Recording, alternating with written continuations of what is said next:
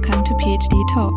My name is Miriam, and I'm the host on this podcast where I interview PhD students to let them talk about their topics and struggles and joys, and where me and others share tips with you to make your life as a PhD student more effective, less stressful, and most importantly, more fun. Hello, and a warm welcome to today's episode. Today, you can hear an interview between Mary Kobia and myself. Mary is a senior career consultant at the International Office of the University of Copenhagen, just like Diana, maybe you listened to the last episode of PhD Talk. Mary has been coaching and helping many professionals the last couple of years, and one thing she witnessed in many of them was that they have to deal somehow um, with their imposture, and she helps them like uh, forming a better relationship to it. Let's let's say let's say it like that. And in this episode, she will share her own imposture story. She will tell us what the imposture syndrome actually is and how we can maybe develop a better relationship with it. We all have it. I hope you can get some inspiration from this episode and then let's talk science. Hi, Mary. Hello. How are you? I'm good. Thank you. Thank you for having me here. It's my pleasure. Yeah. How are you? I'm very fine. The sun is shining and I'm in Denmark. You know, when the sun is shining, there are no problems. yeah, right. it's a good start in the week. Sunny Monday. Yeah. Um, so we will talk about the imposter syndrome today. You will give some of your insights and some of your experience with working with it and mm -hmm. people who have it. Yeah. And would you like to give us an introduction, like to yourself? Like, how did you get to work with the imposter syndrome and what was your story before that? Well, I have a very long story, but I will just keep it short. I've been working at the university for nine years now. And um, at the university, I have a lot of different tasks. Um, currently, um, I'm working a lot with researchers. And then uh, at the university, we have created a beautiful program to support the spouses of the researchers. And um, what I've been doing a lot uh, the past 13 years actually is working with talent development, career development, mm-hmm. coaching, um, I've been conducting a lot of one-to-ones with amazing internationals. And at the university, I've been conducting um, career workshops related to CV, cover letter, transferable skills. So basically what I've been doing, I've been doing many different things, but relevant to this is I've been doing a lot of career counseling related to spouses. A lot of our spouses are researchers. Hmm. Um, and one of the top two uh, themes I see people having challenges with is the imposter syndrome. That's okay. one thing. Yeah. And then number two, um, is very much related to transferable skills. Mm-hmm. Transferable skills are related to what can I? Uh, I've been working maybe in a bank sector or I've been doing research, but now I don't want to be in academia. I want to pursue a career beyond academia. Yeah. What are my transferable skills? Hmm. And then there's actually a last thing. This is very much related to culture mm-hmm. and communication. So um, today it's maybe a bit of a deep dive into the imposter syndrome. Yeah. Very much related to um, amazing internationals, uh, top talent, people who are like amazing researchers, um, beautiful brains.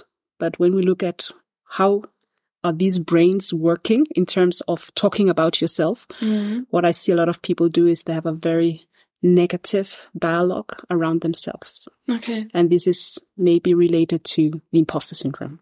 Mm-hmm. Okay. Yeah. yeah. Thank you. Can you give us a, a definition of the imposter syndrome since this will be the main yeah. topic? I think there's so many definitions of what imposter syndrome is. Yeah. But for me, very, very simple. The imposter syndrome is a psychological pattern where individuals, they doubt their accomplishments. That means that they constantly, constantly feel they're fraud, they're going to be exposed, and they feel inadequate, and um, they believe they don't deserve their achievements. Okay. Mm-hmm. So um, if they have accomplished something, Mhm. they think it's because of luck. Oh, I was lucky. Or um, it was external factors that made me, you know, publish all these beautiful publications. So just to wrap up, the imposter syndrome is very much related to doubting yourself. There's a lot of fear of failure. A lot of people, they overwork to compensate for their imposter syndrome. What I also see a lot of people do, they have this um, picture of them being perfectionists. They strive to be 100%. And we all know no one can be 100%. No, especially since 100%, my 100% are not your 100% and not anybody else's Exactly. 100%. And um, I think, you know, sometimes also if we look at our partners, our partners are not 100%. And if we look at ourselves, we're not 100%. No. So we cannot demand that. Yeah. Yeah. I hope it makes sense. Yeah, I think it does to me. and then if someone, someone has the imposter syndrome, what is, like, what are the negative effects of it? And is there maybe also positive effects? But I guess we can start with the negative ones, probably most prominent. I really like your question because sometimes when we think of imposter syndromes, we think, oh, everyone is perfect. No one has imposter syndrome, but everyone has it. The imposter syndrome is a universal emotion like hate, like love, like anxiety. For me, it's all about how do you tackle your imposter syndrome? Because it's like, um, we can be angry yeah. but how do we deal with our anger? And if we look at the imposter syndrome, it's very much related to what are your habits around the imposter syndrome? For me, it's about getting, you know, creating consciousness, awareness about, oh, I have maybe an imposter syndrome. How Mhm. does it manifest? So Mhm. creating awareness about, hmm, when I'm under pressure, what characterizes my behavior? What characterizes my thoughts? So figuring out when does my imposter start talking? Exactly. And Mhm. I think, you know, um, I think this is a beautiful podcast and I would like to share and care my, my own story. Please. Um, I've been doing a lot of communication work in my previous work where I was writing a lot of stuff. And one of my biggest challenges was being perfectionistic around writing an article. And I can remember there was once I had a very, very tough deadline. And that tough deadline almost, you know, killed me. Not physically, but mentally, Yeah. because I found it so overwhelming. And then at the same time, I had to do a presentation.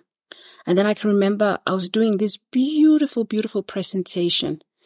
Everyone la- uh, laughed, you know, everyone, everything was beautiful. Yeah. If you had seen it from, from, uh, you know, in a meta perspective, you would have thought this is very, very beautiful. Yeah. Beautiful start, beautiful pitch, Mm. beautiful middle, Hmm. beautiful ending.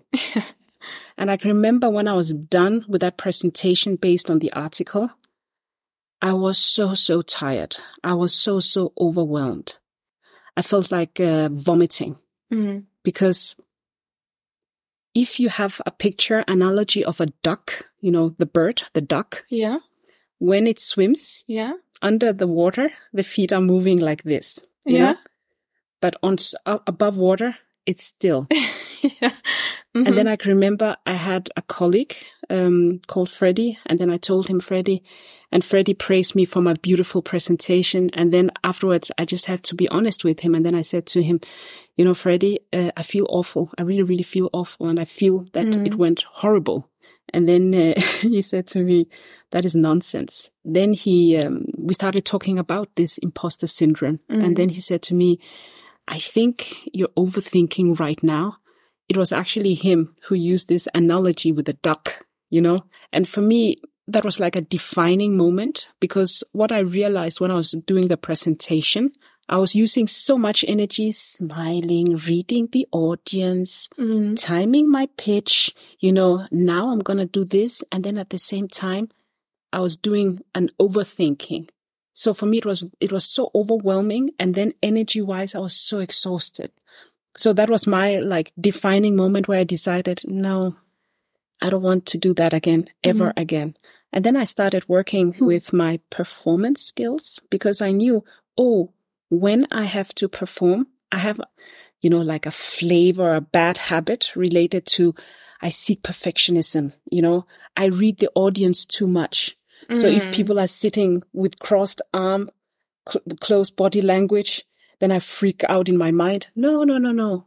Then mm. I started creating another narrative and mm. I started thinking, oh, the reason for why they have a close body language is because they're just in love with all the things I'm saying. they're just taking everything in and it's so beautiful, so big. So they need to digest it. Yeah. so, so concentrated. Yeah. So yeah. So they're mm. reframing. I was, I, I started reframing and one thing I think sometimes we're very fast at is judging, you know, uh, we judge people, other people very fast, mm. but I think we judge ourselves even worse, you know? So this is just to pinpoint. If we look at the imposter syndrome, maybe if you asked yourself, what characterizes me when, how does my imposter syndrome manifest? Do I become very pleasing? Do I become very perfectionistic? Do I start overthinking? Physically, do I stop breathing? How does that manifest? May I ask you, how does it manifest for you when you feel anxiety or when you think about the imposter syndrome? Yeah, I think pleasing, definitely. Yeah. Yeah. Why pleasing? I kind of have the feeling that pleasing protects me. Yeah. So I, I love more. I try to be the nice girl, mm-hmm. kind of, when I'm unsure of what I'm saying. I've also gotten that feedback when I give presentations mm. that I should maybe laugh less. And I'm not, I don't realize that I laugh. Mm. But when I got it like mirrored, I mm. realized, yeah, I laugh when I'm, yeah, yeah, when I'm, yeah, scared or yeah. when I'm mm-hmm, presenting. So definitely that. Mm. And yeah, overthinking. I think it's very interesting what you're saying with laughing and pleasing because I see a lot of international researchers. And if we look maybe at gender, I see a lot of um, women because I also conduct mock interviews with people. So we, uh, we create, I create an environment like we're going for the job interview and you have to wear exactly the clothes you want to wear for the job interview. Mm-hmm.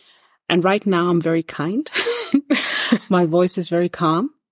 But then I create an environment where you know, I change my body language to be very, you know, um, reserved, closed.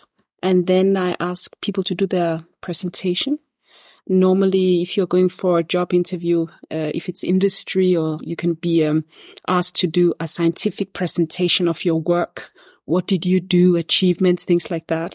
Mm. And I can remember I had an amazing international who, um, this, this, this was a lady. And then when we had our normal talks, she was very calm, mm. very, very calm, mm. beautiful uh, voice, very articulate and things like that.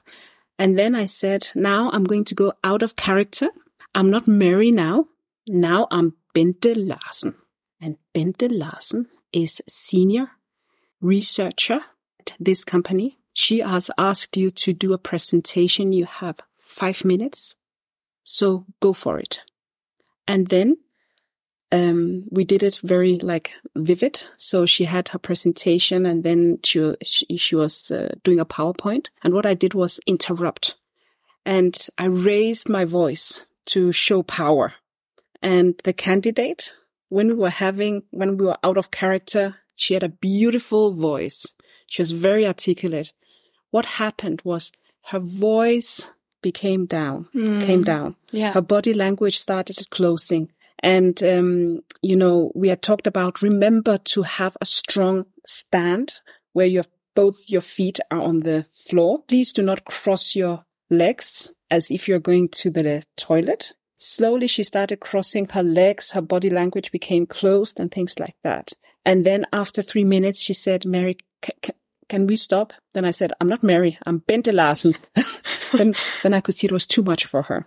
Then I went out of character and then she was shocked. She Mhm. was overwhelmed by this experience. And I said to her, I'm not, when I do this, it's out of kindness. I'm not saying this is going to happen to you. We are just creating an environment Mhm. where I don't want you to be outer driven. I want you to be inner driven. I want you to be, you know, consistent in your presentation. If it is Bente Larsen, you'll make a beautiful presentation. If it's Mary, it's a beautiful presentation. Mhm. Then we started talking about what happens when I s- sit with my closed body language and how can you not mirror that? What could you do to make Bente Larsen relax? Yeah. So this is very specific because one thing I, I believe in, you cannot change a behavior if you're not aware that it's a negative behavior. Does it make sense? yeah, definitely. Yeah. And sometimes I think we use too little time to assess ourselves in a constructive way where it's related to, I want to be this person. In order for me to be this person, you know, how can I work around the things that don't work for me right now? So if you know, I'm a perfectionist. I please a lot. Mhm. When I get nervous, I start talking too much. I go crazy. When uh, someone has a body close body language, I get stressed. Oh, now I know about this. I can do something about it. Th- does it make sense? Yeah. And sometimes we have a tendency to overthink and make things very, very complicated. But sometimes we can just start with low hanging fruits. Like when we have meetings, you know, we could challenge ourselves. If we are like, oh, I have a meeting and uh, I don't like saying something, we could have a objectives that was like, let me just say two things today at the meeting. Check Okay. without even thinking about it and not evaluating, not doing anything. I just want to say two things today. Mm. So like a self training to, Yeah. and also to get into the situation maybe in a more safe environment. Exactly. When it's a rather small meeting, I can look at myself. What happens if I say something? exactly. And then when it's a more important, well, all Yeah. meetings are, yeah, but a more important meeting to me, then maybe I, I will know what will happen to me and then I can react in a different way. Absolutely. Yeah. Absolutely. I Hmm. think so. And before we started the, the, the podcast, I explained that the imposter syndrome, this is a universal thing. Like, uh, if I asked you, what is two plus two? What is the answer to two plus two? Four. Oh, you're so smart. and that's because you've had maths, mathematics in, in school. But if I asked you, uh, could you please define what happiness is for you? Ooh, then it becomes really weird. What is meant, what is good mental health for you? What is that, Mary? You know, Yeah, it's more abstract. it's more abstract. but does it have to be more abstract or? I don't think it has to be more abstract. My, Hmm. my, my key message is in school, we are taught, you know, mathematics, you know, all these subjects. But in school, we're not taught about how do we take care of ourselves? Mm. How do we have a beautiful life? What are emotions? Um, what are positive emotions? Why do I have negative thoughts? What can I do with my negative thoughts? This is not something that is fundamental and that is something you have to learn. And for me, mental health well-being is like a life skill. But this is something you figure out when you've gone to school, when you're maybe in university, when you have to perform, start realizing there's something wrong. Why am I feeling this way? And then you start thinking, I'm the only one in the entire world, in Denmark. And then you realize a lot of people have these emotions. And that's Mhm. because we're not taught about it. Does it make sense? Yeah. Yeah. Like I, I'm also thinking, are we actually like pushed into, in towards the imposter syndrome direction? Because at school we are like, okay, if you don't have a, well, depends on the school system, but like an A or something Mm. like the best grade. Yeah. Like if you don't have the best grade, then it's a lot about the mistakes that one did Mhm. instead of the things that still went right. Mhm. And then also maybe being taught to be humble and Yeah. not to brag, which is of course also nice in a way in a in a human community context. Yeah. But are we feeding the imposter syndrome in people? You think, or is it? We're definitely not doing so much about it. I agree Mhm. with that. And I think we live in a high performance environment. It's wonderful, but I think we have a focus a lot on the outer world. What is Mhm. going on out there? But we don't have a focus on what's going on in ourselves. And I think there's some fundamental things like we have anger, we have rage, and then there's some emotions that are taboo. When we come to work, you know, we don't say, Hey, I feel like shit today. You know, I had an argument with my husband Mm. and right now I freaking hate him. I want to divorce He's a- sorry ass, you know? Yeah. We don't do that, you know? Mm. And, and sometimes I think we can be so overwhelmed with our own emotions, Mm. but sometimes our emotions is not even, how do you say, we are not our emotions. Our mo, you can wake up in the morning and then you can feel really awful. Mhm. and then you meet someone who has created a beautiful impact for other people and inspires you. And then suddenly it becomes a beautiful day, you know? Yeah. just because you started bad, it doesn't mean that you end bad. And I think a lot of people, when, when you, when you have the imposter syndrome, it's very much related to you think it's going to be like this forever and ever. You know, life goes up, life goes down. Everything, you know, Mhm. it, it changes, you know? Mhm. Does it make sense? Yeah. Mm. Mhm. I think what we can talk a bit about is, you know, the flavors the imposter syndrome has. Okay. So many people have different. You know, flavors. And Right. it's like we we're talking about you can be a pleaser. Very pleasing. You want to Yeah. please. You can be very perfectionistic and things Mhm. like that. Um, another thing I see a lot of people they do is they compare themselves. Comparison, you know? Yeah. Comparison. Mm. How, how, how does that relate to you? how, Yeah, I think doing a PhD, uh, the comparison is like when do other PhDs publish their first article?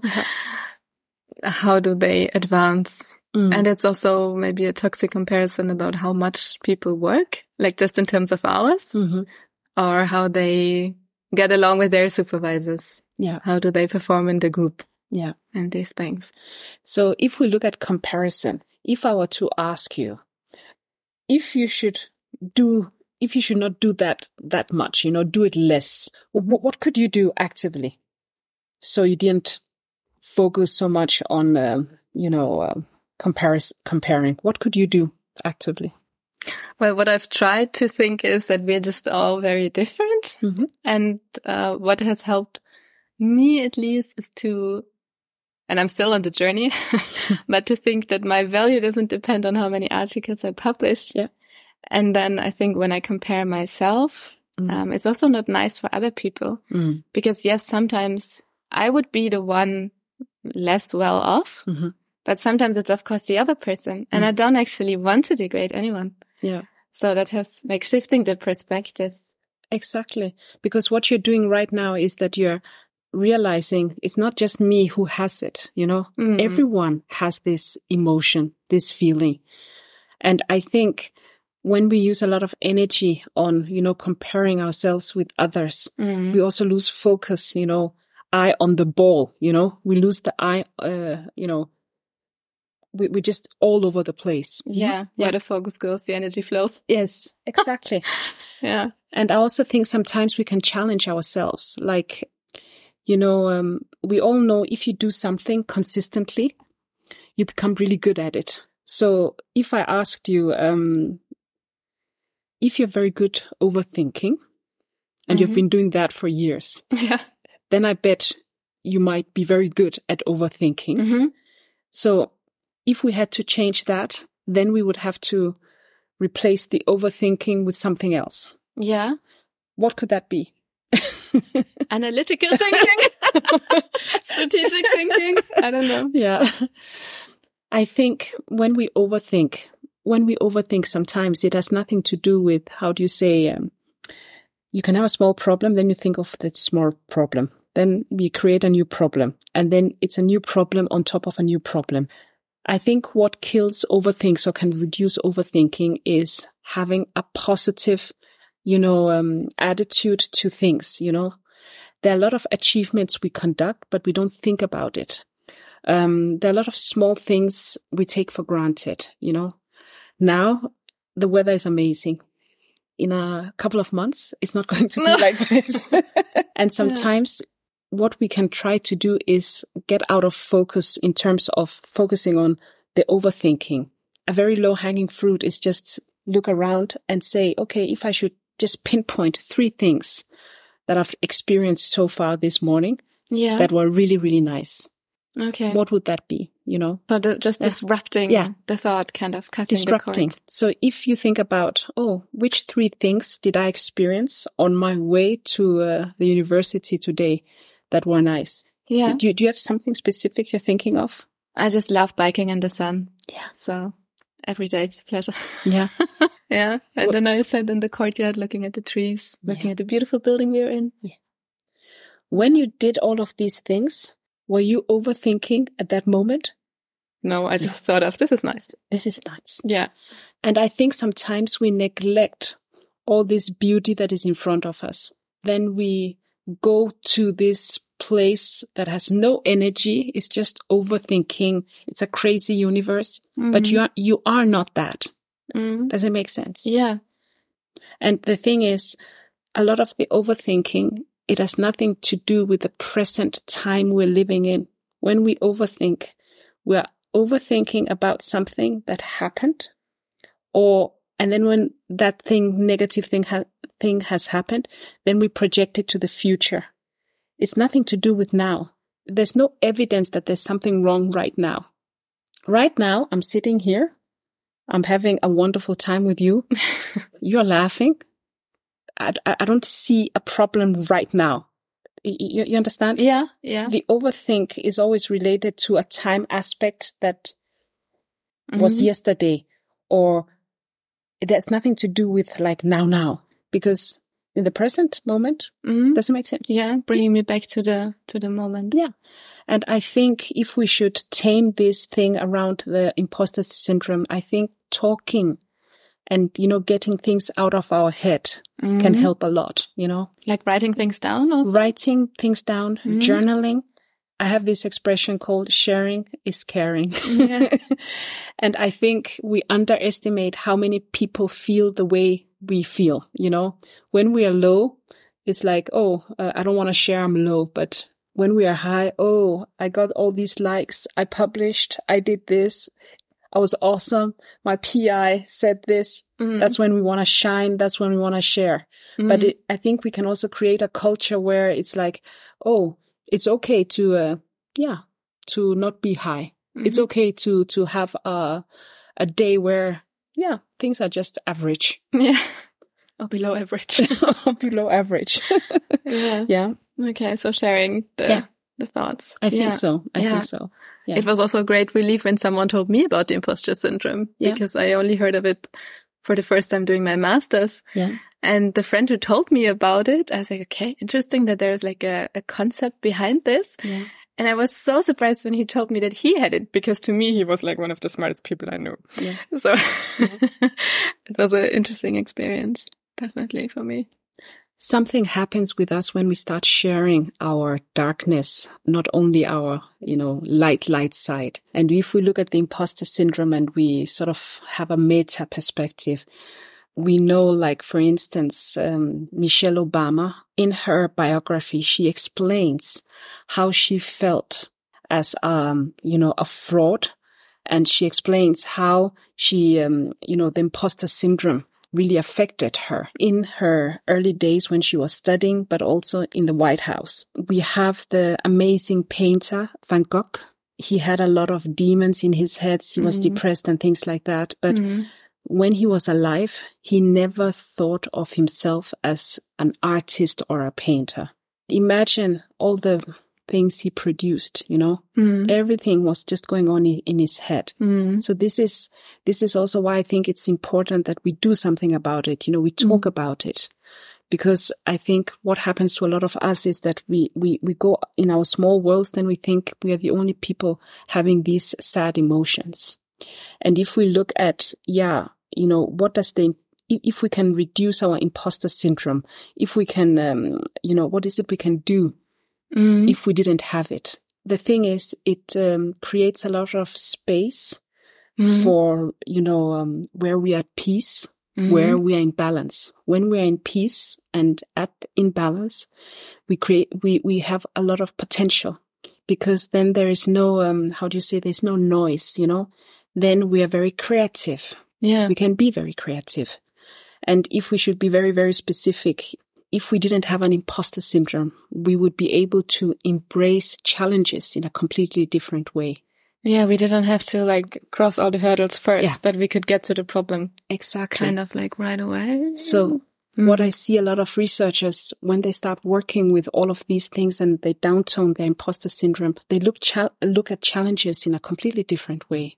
Challenges mm. can be related to your work, but it can also be to selling yourself mm. in terms of I'm on my way to, you know, to get an assistant professorship or um pursuing a career beyond academia. Because when I see people, they, they, they embrace the challenge. They change character in terms of they feel more empowered.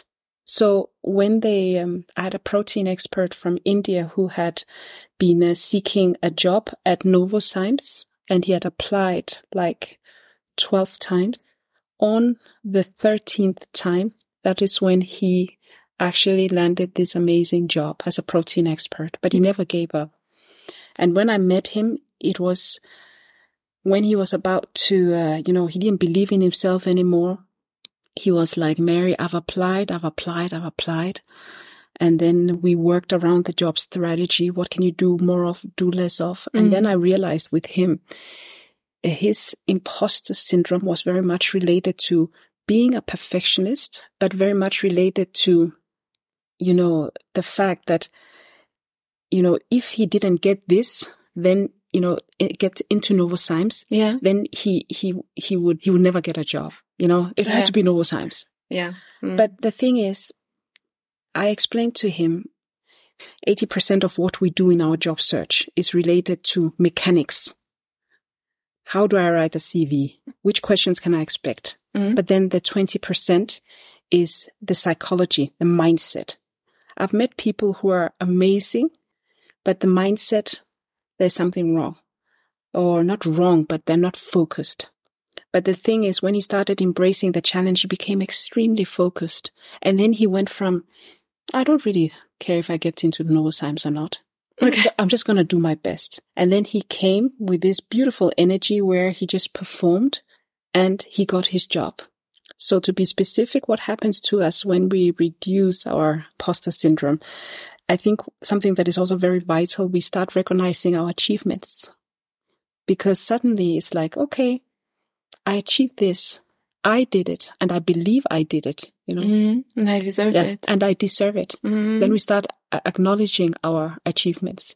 Another thing we also start do, doing is we also take ownership of our success you know mm. i know when you say that i feel inner resistance but yeah, yeah. When when when when we uh, how do you say when we start taming our imposter syndrome it's like this thing that happened to me this success i freaking created it nobody gave it to me i can see it resonates with you yeah but i i know like i'm i'm not there like when you when you say that i can feel that there is inner resistance in me and that i cannot fully yeah. acknowledge yeah. Yeah. And if I may ask out of kindness, mm. when you have this inner resistance, because I can see in your eyes something is happening, but if you should say the inner resistant, inner resistance, what is that about? It, it would still tell me, yeah, that's true for other people. yeah. but not for me. And I, and I know that yeah. that's not true. Yeah. But still, I'm like, yeah, but what I did is not like rocket science or something. Yeah. So I would still tell me those stories. Although I'm, but it, but it, that is absolutely fine. Mm-hmm. It's absolutely fine to have those thoughts. But right now you're opening up to, oh, maybe that's success. Mm-hmm. I actually created myself. You're not, how do you say, you're not resistant. You're not 100% resistant to mm-hmm. what I'm saying. But when we start, you know, having this imposter syndrome that we're downtoning, we have the taking ownership of our success. Another thing we start doing when we um, tame our imposter syndrome is that we start pursuing ambitions in a completely different way. Because uh, suddenly it's like, okay, I'm not really afraid of this. You know, if I want to travel, if I want to go somewhere, I can do it. You know, um, so this thing with we dream of things mm-hmm. we want to do, and then now we're not using so much energy on how do you say pulling ourselves down, Mhm. but we come from this space of how do you say, um, you know, where we are calm, Mhm. where we are in balance. And then suddenly we can see, oh, I have option A, I have option B. There's so many things I can do. And I think that is also something that is positive. And I think another thing when we start downtoning the, the imposter syndrome is we start also having focus on having better connections with people, you know, and also maybe wanting to share. Oh, I feel like this. This is who I am, you know. Today I'm having a crazy day. uh, I might not have a crazy day tomorrow, but today I'm having a crazy day, you know, because when we have the imposter syndrome where, you know, it really takes over, we don't really want to interact with people. We just isolate ourselves and then we think everyone is perfect. And I also, I think another thing we, we also try to do is we uh, do more self compassion, you know, we want to take care of ourselves, you know. Yeah.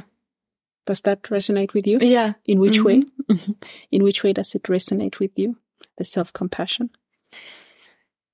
Yeah, I have like one story actually came to my mind when you were talking about like where do we focus on, and then there is the story of the two wolves. I Mhm. don't know if you know that. Mhm.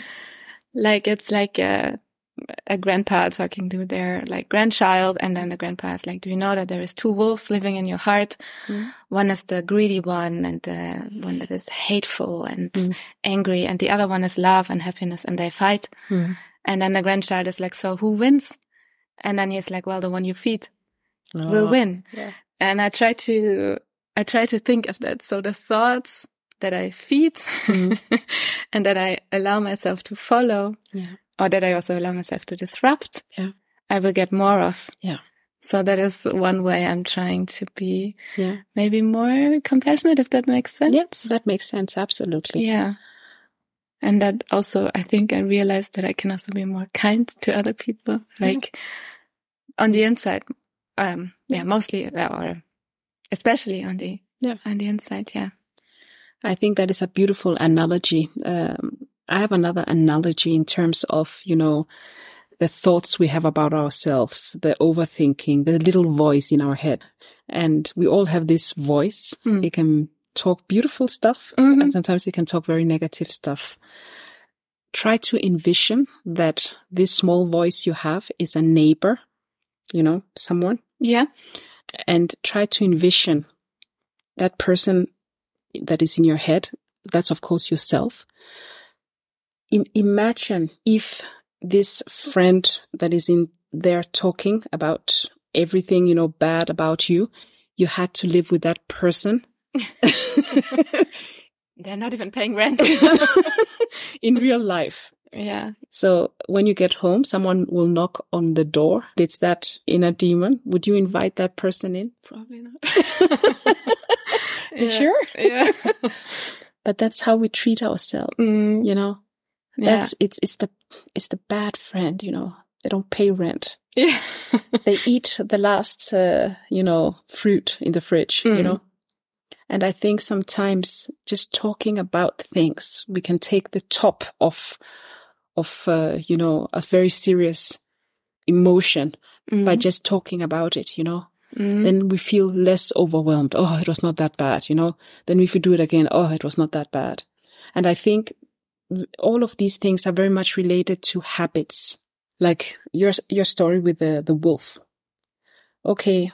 What do I actively decide to do more of, less of? mm, This is a decision mm, we can make. Right now, you know, like we are, if we look at human beings, we are amazing, you know, in terms of envisioning good stuff, but also bad stuff. But mm, right now we could decide, oh, let's all feel sad, you know, let's both feel sad. We could create an environment where it's like, I tell you something sad and then you tell me something that is sad. And then we're like, oh, very, very sad, you know, and we can do that in less than one minute. yeah. But we could also do the opposite. Oh, Mhm. Mm, you are talking about your three things you ex- you saw today. Uh, the beautiful building, the trees, you know. Now we are here, the sun is shining. I like biking. Chemically in our bodies, you know, we can feel it, you know. Mhm. It's very hard to smile and then be annoyed at the same time. Isn't it? Yeah, yeah. yeah. So for me, very much related to the imposter syndrome and downtoning, it's also very much about looking what is it I can actively do? Because if I had to ask you, who, who creates y- your happiness? Who creates your happiness right now? Yeah, myself. Yeah. I mean, I can, I can decide if other people can, well, to a certain extent, of course, I have the power to decide whether yeah. I want my emotions to change. I can laugh at your joke yeah. or I can decide not to. Yeah. If I'm conscious about it, I guess. Yeah. You can make me angry, but you can't make me angry if I don't allow you to exactly. make me angry, basically. Exactly. And for me, the, the, these things we're working with your emotions, it's mm-hmm. a muscle exercise. Like if I told you I want to, um, you know, I want to have like better arms and, you know, better over body. So mm-hmm. I'm strong. Could you please do my push-ups? yeah. You're laughing. Sure. sure. Yeah. Next level AI. Yeah. Why, why can't you do my push-ups? Yeah. You, you, you look amazing. You could do it. it's ridiculous, Mary. Yeah. What are you talking about? It's the same sometimes mm-hmm. with this happiness. Can you please make me happy? And then you're sitting and looking at the outer world. Oh, can you make me feel good? Mm, no, I can't do your push-ups for God's sake, you know? D- does it make sense? Yeah. And sometimes we underestimate our own powers. And I think when it comes to the imposter syndrome, there's a lot of, oh, there's an enemy, you know, there's an enemy oh, they'll figure out I'm not good enough. Oh, the enemy is out there. From, in my experience working with a lot of people, the enemy or the barriers, they're never out there. It's always inside ourselves, you know? It resonates. Yeah, hmm? yeah, it does. Yeah. And then is there like, yeah, how can we know that we are not like faking or, I mean, being humble is like something nice. So how can we know that, that the inner voice is not like tricking us into thinking, ah, oh, we're just humble, but actually we're having the imposter syndrome? Do you think that is something that can, that, that can happen kind yeah. of? Or? But it's okay to be humble. Yeah. Yeah. Because for me, humbleness is not a negative thing. No, no, no, no. In, me in, for me, the imposter syndrome is very much related to I have negative thoughts about myself, negative, I have self doubt. I have all of these things.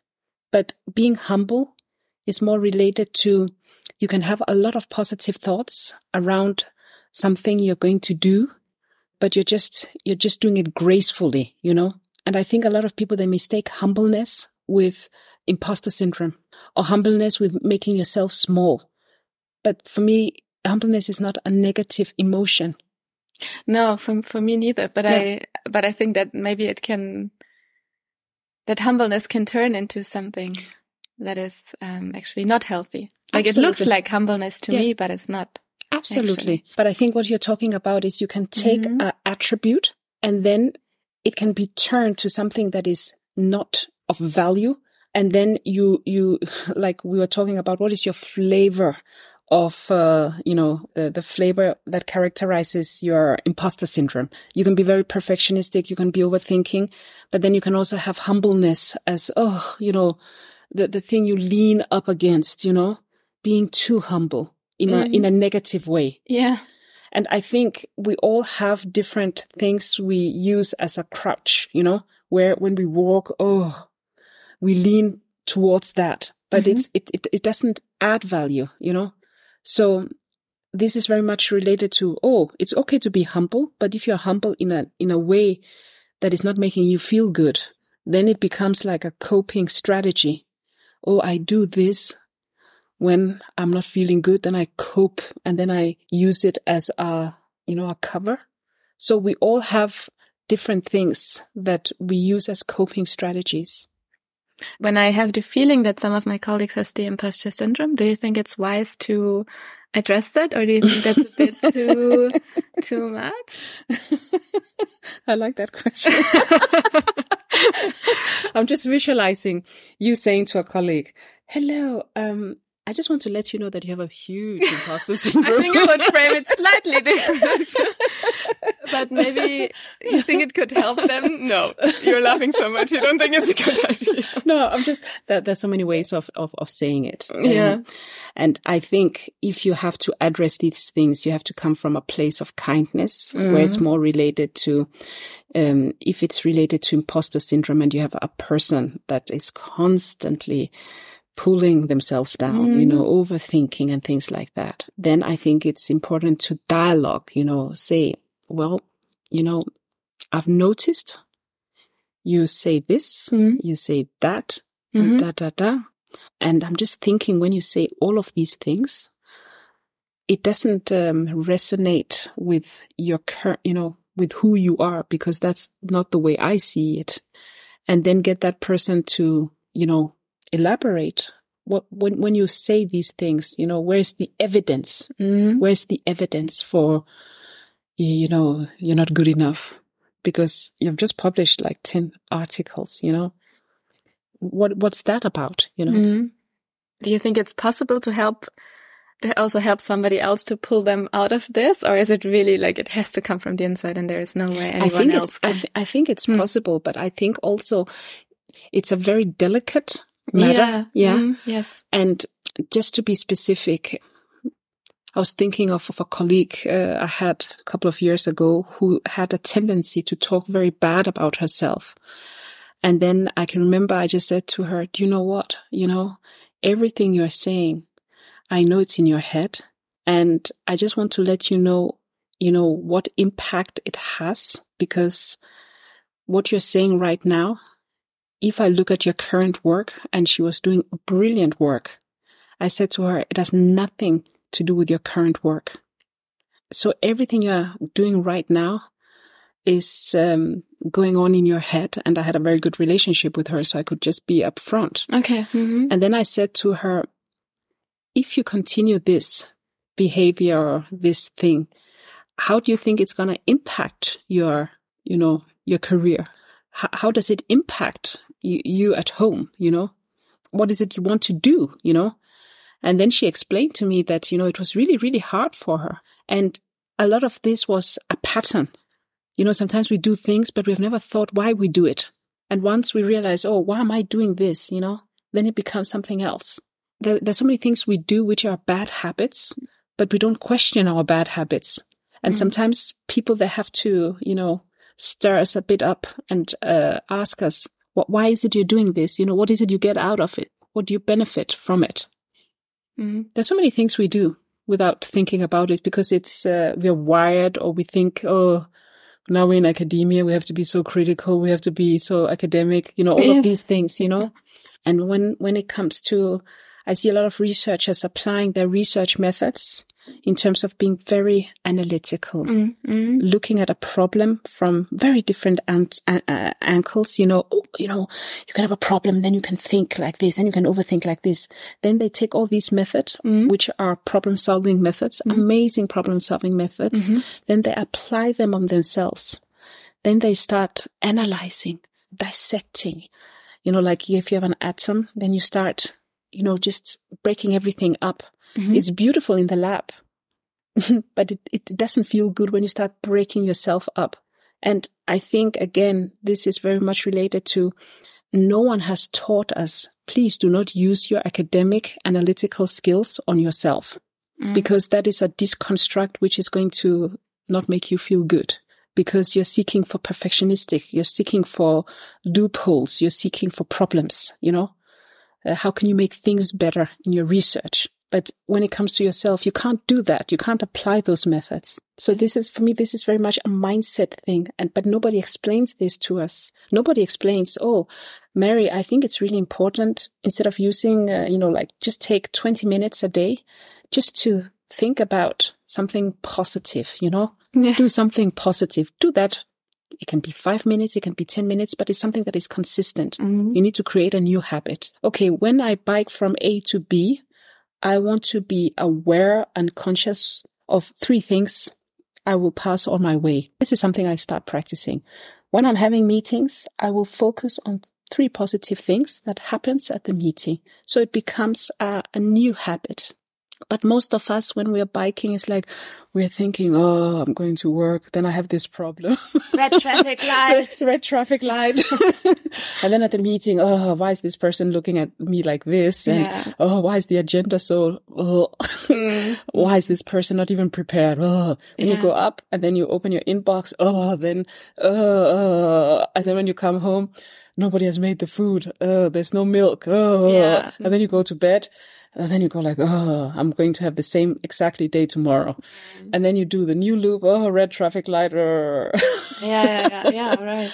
And the imposter syndrome, of course, doesn't stop when we leave the office. We can also have an imposter syndrome about being a partner or being a friend or being like just in private, Absolutely. um, private circles. I mean, it's not only academic or professional, right? Absolutely. Absolutely. And I think if we should just recap and just, you know, uh, you know, say something ways to, uh, you know, to a strategy or something you can do very, Mhm. very actively, Mhm. a very, very low hanging fruit. For me, it's very much related to, for example, uh, celebrating achievements. I hear a lot of people say, but when do I know if it's an achievement? Oh, wow. Mm. But an achievement could be, oh, imagine I woke up this morning, you know, Mm. I'm healthy, I'm fine. I bet there's some people that didn't wake up this morning. yeah. Yesterday was their last, uh, you know, day. An achievement could be, oh, imagine I got from A to B in a beautiful way. I saw all of these things. Mm. Achievement could be related to, oh, my colleague actually said something really cool to me. Or an achievement could be, oh, my PI thinks that what I'm doing is currently really good. Mm. Mm. Or maybe my PI doesn't like it, but I like it. yeah. Who cares? Yeah. Who cares? Who freaking cares? Mm. I'm about to wrap up my whatever Mm. thesis and I'm getting out of academia and I know exactly what I'm doing, you know? Yeah. I'm just, you know, creating a bit fun around it. So this thing around celebrating achievements. Another thing is also sharing your feelings. Who have you shared your feelings with today? Now I sound very Oprah Winfrey, but you know, Mm. sharing your feelings not to just everyone, but to someone where you're thinking, okay, this, this, this could benefit me or the person, you know? Mm. And then last but not least, I think, you know, practicing uh, self-compassion, being kind to yourself. This is very much related to what is going on in our inner universe. And the funny thing is, if we are happy with ourselves, we can do anything, you know, Mm. then we don't need anyone to make us happy, you know? Yeah, right. And that can also be a gift to anyone else. Like um, I don't push the responsibility of my happiness on somebody else, Yeah. and that's Yeah. impossible to achieve. And all this comes back to who is it that makes you happy right now? There's so many things Yeah. we create ourselves. And then we want other people to give it to us. Yeah, But, but we have it. yeah, We, al- we, we already have it. yeah, Does, it- does it make sense? yeah. Definitely. So I think all, all of this we're talking about is creating uh, awareness and consciousness about, hmm, what are my emotions? You know? And sometimes when we think about something, just because it's a thought, it's not, it's not, it's not true, you know? It's like, you know, we, I, I get this question sometimes. So Mary, are you always happy or what? because you, you look so happy. Yeah. Uh, aren't you, uh, you know, like sad sometimes or do, don't you have negative thoughts about whatever? Then I say, I have a lot of negative thoughts, but it's my habits around the negative thoughts. Mm. You know, like you can have a negative thought and then it just, it's like a river. It's just, it's just passing, you know, everyone has it. Hmm? Yeah, yeah, Yeah. yeah, right. And Yeah. then also uh, thanking the imposter sometimes maybe for pushing us. Yeah. Like I think that I went on and on and on is also a bit part due to my imposter because I thought if I have a bachelor's degree, then everyone will think I'm smart. Ah, maybe a bachelor's is not enough. Maybe if I have a master's degree, everyone will Yeah. think I'm smart. Maybe it's not enough. Maybe I have to do a PhD. It's not Yeah. only that, but it's definitely part of it. So yeah. I like that because I think all these darknesses we have, there's also a beauty in the darkness because they push us. Yeah. But I think when it comes to imposter syndrome, when we are pushed, we're not always enjoying the process, the journey. We have a focus on the target and, but hmm. not the, the journey. And I think we need to slow down and, you know, enjoy the journey also. Okay. Yeah. Thank you very much. Thank you so much. Yes. There anything else that you would like to? I just want to, I just want to thank you for coming to the University of Copenhagen and, you know, thank you for taking this topic up. Yeah. Yeah. It was And a I, pleasure. and I think it's a very interesting topic. And yeah. Um, yeah, hope it's useful. I'm sure it is. Yeah. Thank you so much for sharing your thoughts and your time. Yeah. Thank you so much.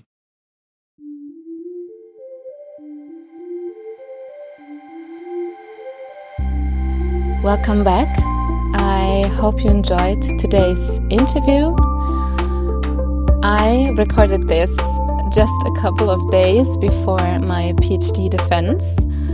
And during those days, until my defense, my imposture was so loud. And for me, it was really helpful to think back to this interview and then rethink my inner dialogue. so I was really thankful for this, and I hope that you can also get some inspiration um, and get a different view, maybe on your inner dialogue, on your many different voices or inner voices. If you enjoyed today's interview or if you have comments, then feel free to leave them below the post of this episode on LinkedIn at Miriam Byers, B E Y E R S. And then, if you like, please subscribe to PhD Talk on Spotify or Apple Podcast to look at past episode or don't miss future ones. And then I would like to thank you for your time and your attention. And then I wish you all the best until next time. Bye bye.